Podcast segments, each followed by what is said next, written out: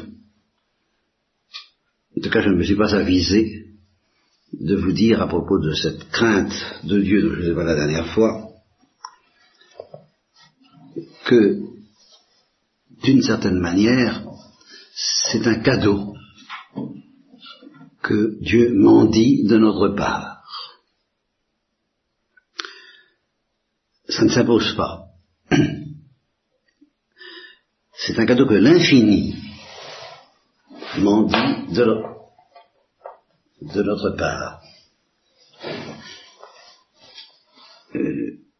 Dans l'Ancien Testament, l'infini nous offre sa proximité, il offre aux Juifs sa proximité. Veux-tu que je sois proche de toi? Et je ne peux pas être proche de toi si tu n'acceptes pas d'avoir une certaine crainte sacrée devant le Deus Excessus Terribilis, le Dieu très haut et redoutable. Sinon, si on n'accepte pas d'avoir cette crainte sacrée, eh bien on prend la fuite, ce qui n'est plus, ce dont je vous ai parlé, ce qui est le refus de la crainte sacrée. C'est un cadeau qu'on fait, on accepte d'avoir la crainte sacrée, sinon on s'enfuit. Et on enfouit le don de Dieu, comme je l'ai dit la dernière fois. Et ça peut nous entraîner très loin. Bon, l'activisme est souvent dénoncé comme une fuite devant cette espèce de proximité de l'infini que Dieu propose aux Juifs.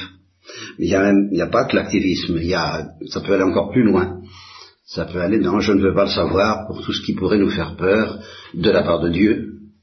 Ça peut aller jusqu'à perdre la foi. En disant, je ne sais même pas si cet être-là existe, parce qu'on le fuit, à force de fuir. C'est ce qu'a dit Thérèse quand elle dit, je ne pensais pas qu'il puisse y avoir des incroyants. Je disais, c'est pas possible, c'est tellement évident qu'ils parlent contre leurs pensées. Et puis j'ai compris qu'à force de résister aux grâces, de mépriser les grâces, d'échapper aux grâces, de fuir les grâces, et les grâces qui nous invitent à avoir peur de l'infini, parce qu'il se rapproche, eh bien on peut en arriver à douter de son existence, et à très bien savoir ce que tout ça veut dire, et parce que je ne veux pas le savoir, m'embêter, et ça aboutit à l'incrédulité. Alors,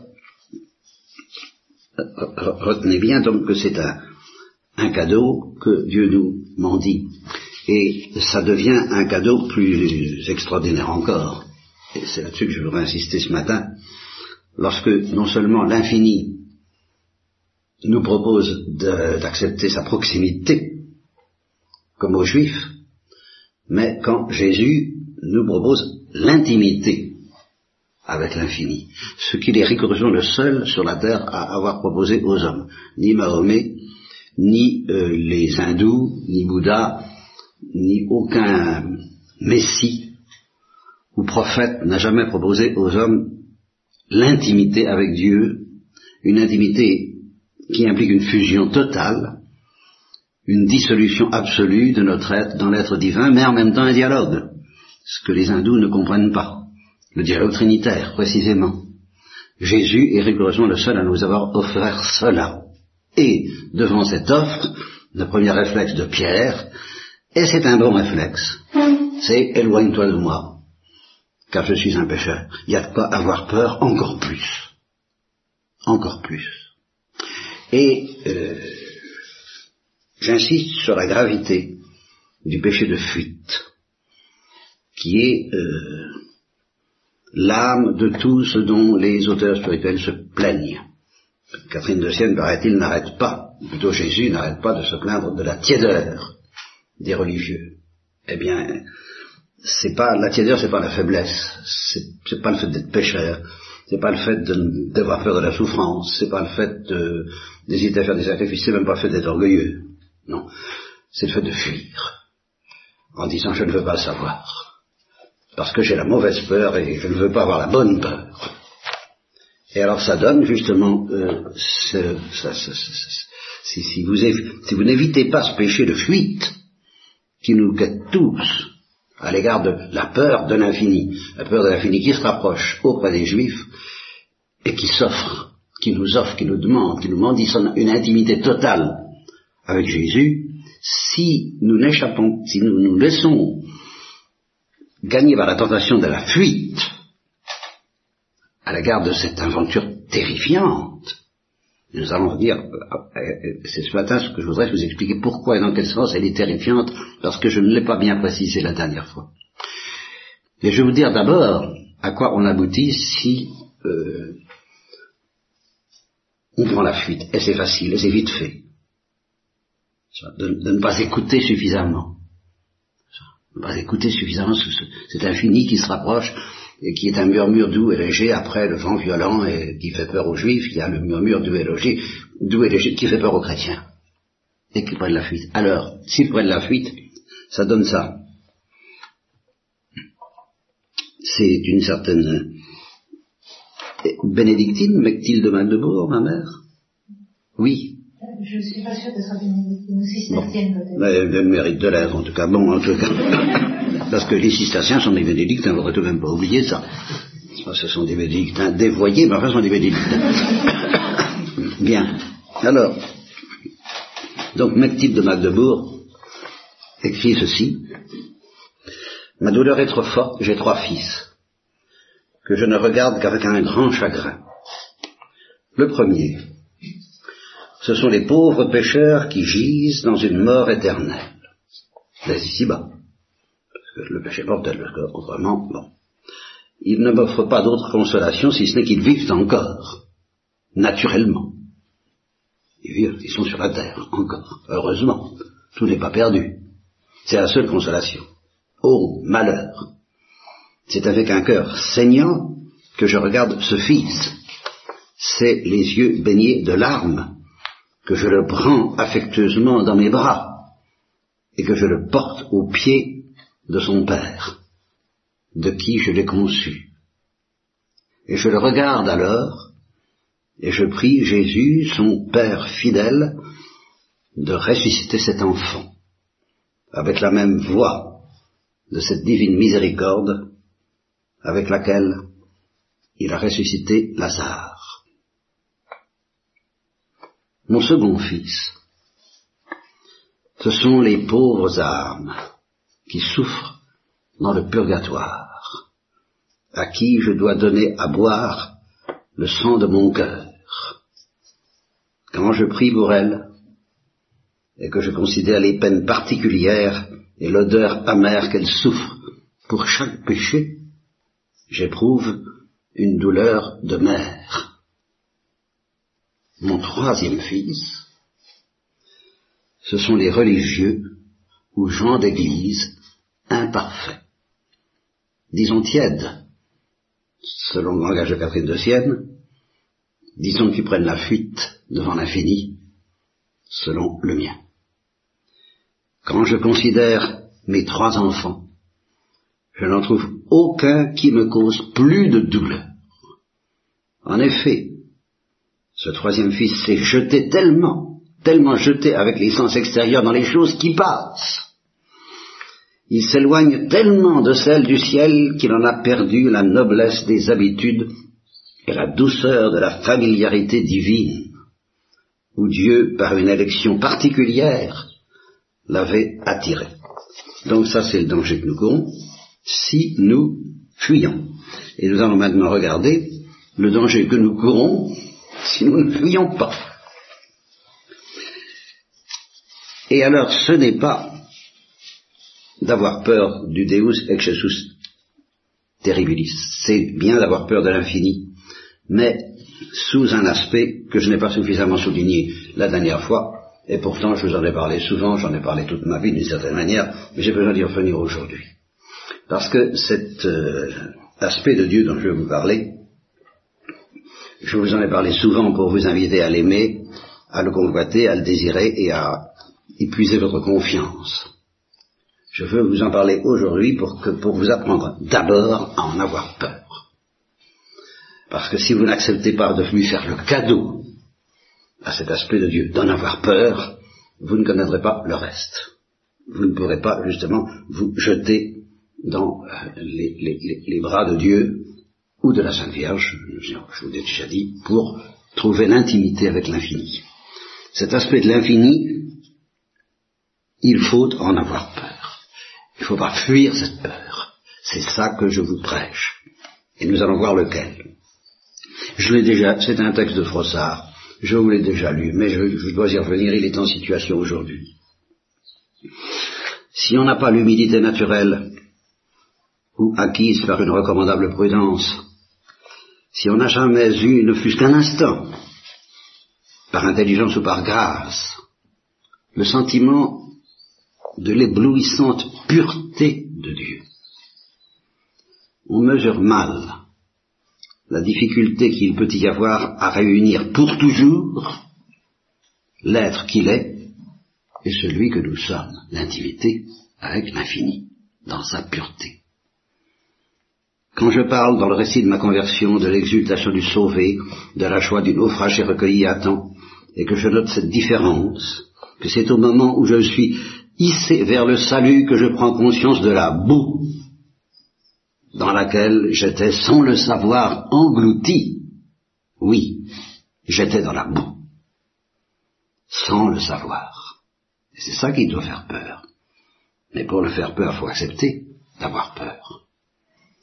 Et je ne l'ai su qu'en sortant. Quoi ? Étais-je donc si abominable ? Mon père me considérait comme inapte et décourageant, sans plus. Et pourtant, cette fange dont je dégoulinais au soleil, était-ce un produit de mon industrie personnelle? Je ne crois pas. C'est simplement la violence suave de cette lumière devant moi qui me révélait une indignité, où il n'entrait d'ailleurs ni remords, ni repentir, ni aucun sentiment de culpabilité, mais plutôt cette sorte de confusion accablée qui incline moins à la confession qu'aux excuses. Les excuses, savoir s'excuser, eh oui. J'étais vraiment dans ma joie désolée de n'avoir à offrir en échange de tant de beauté, voilà, la beauté dont il faut avoir peur, qu'une insignifiante condensation de néant. Je n'en ai que mieux compris par la suite l'entêtement des saints, qui sont bien les meilleurs des hommes, eux, à s'écraser dans une contrition qui pourrait paraître une affectation d'humilité si elle n'était pas la conséquence directe de cette présence, plus ou moins vivement ressentie, dans laquelle ils vivent. Voilà, parce qu'ils ne fuient pas. Voilà, ils ne fuient pas la présence, alors ils ont peur. Évidemment, ils sont écrasés par la condition, évidemment.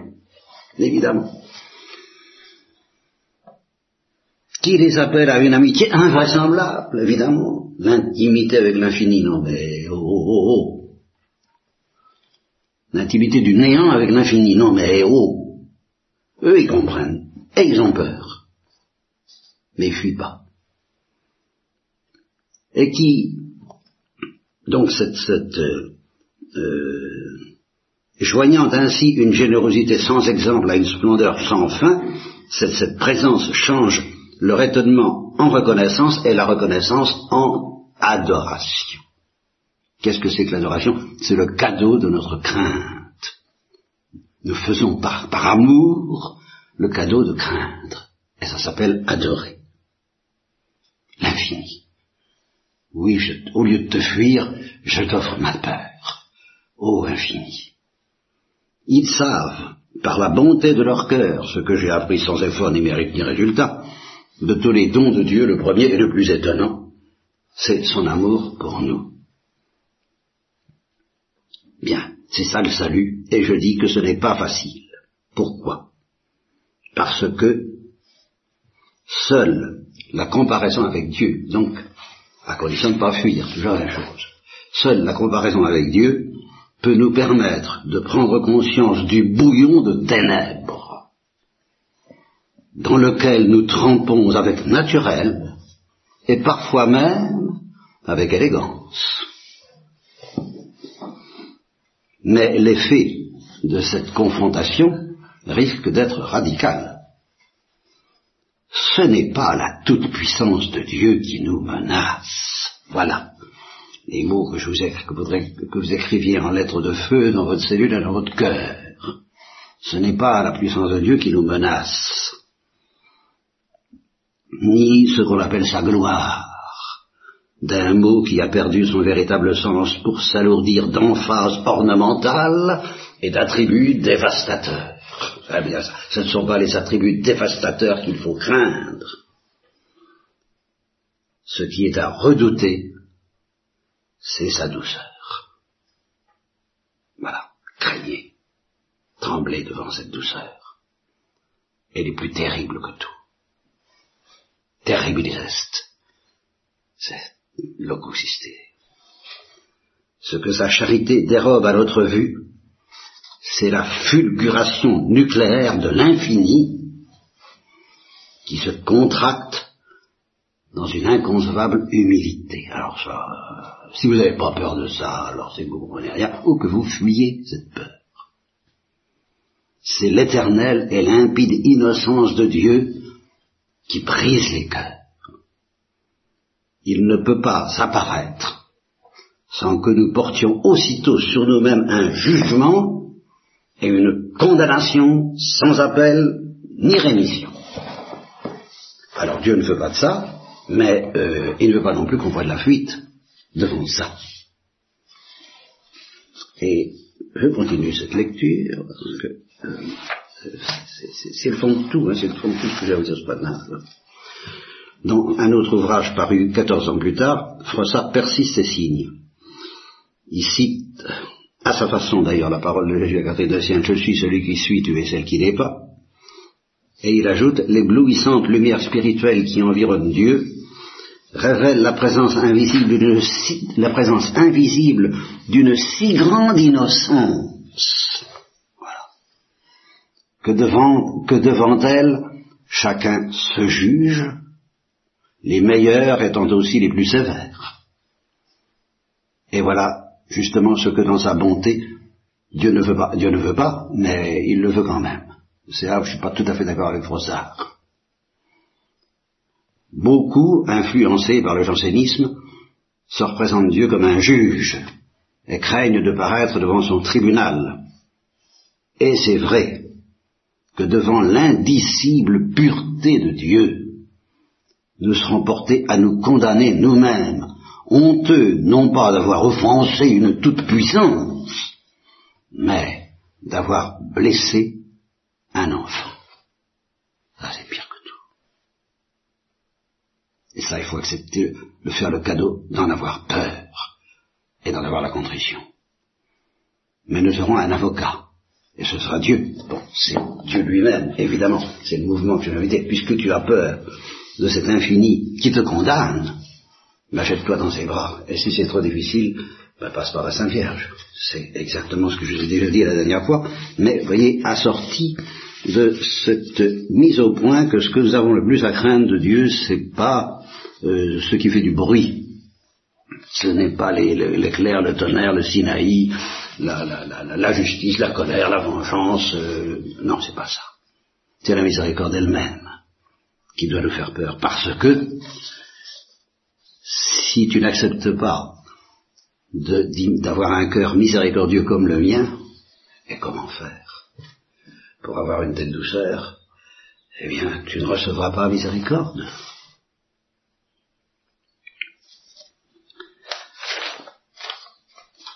Donc ce que je vous ai prêché la dernière fois, et j'y reviens, mais alors avec ça,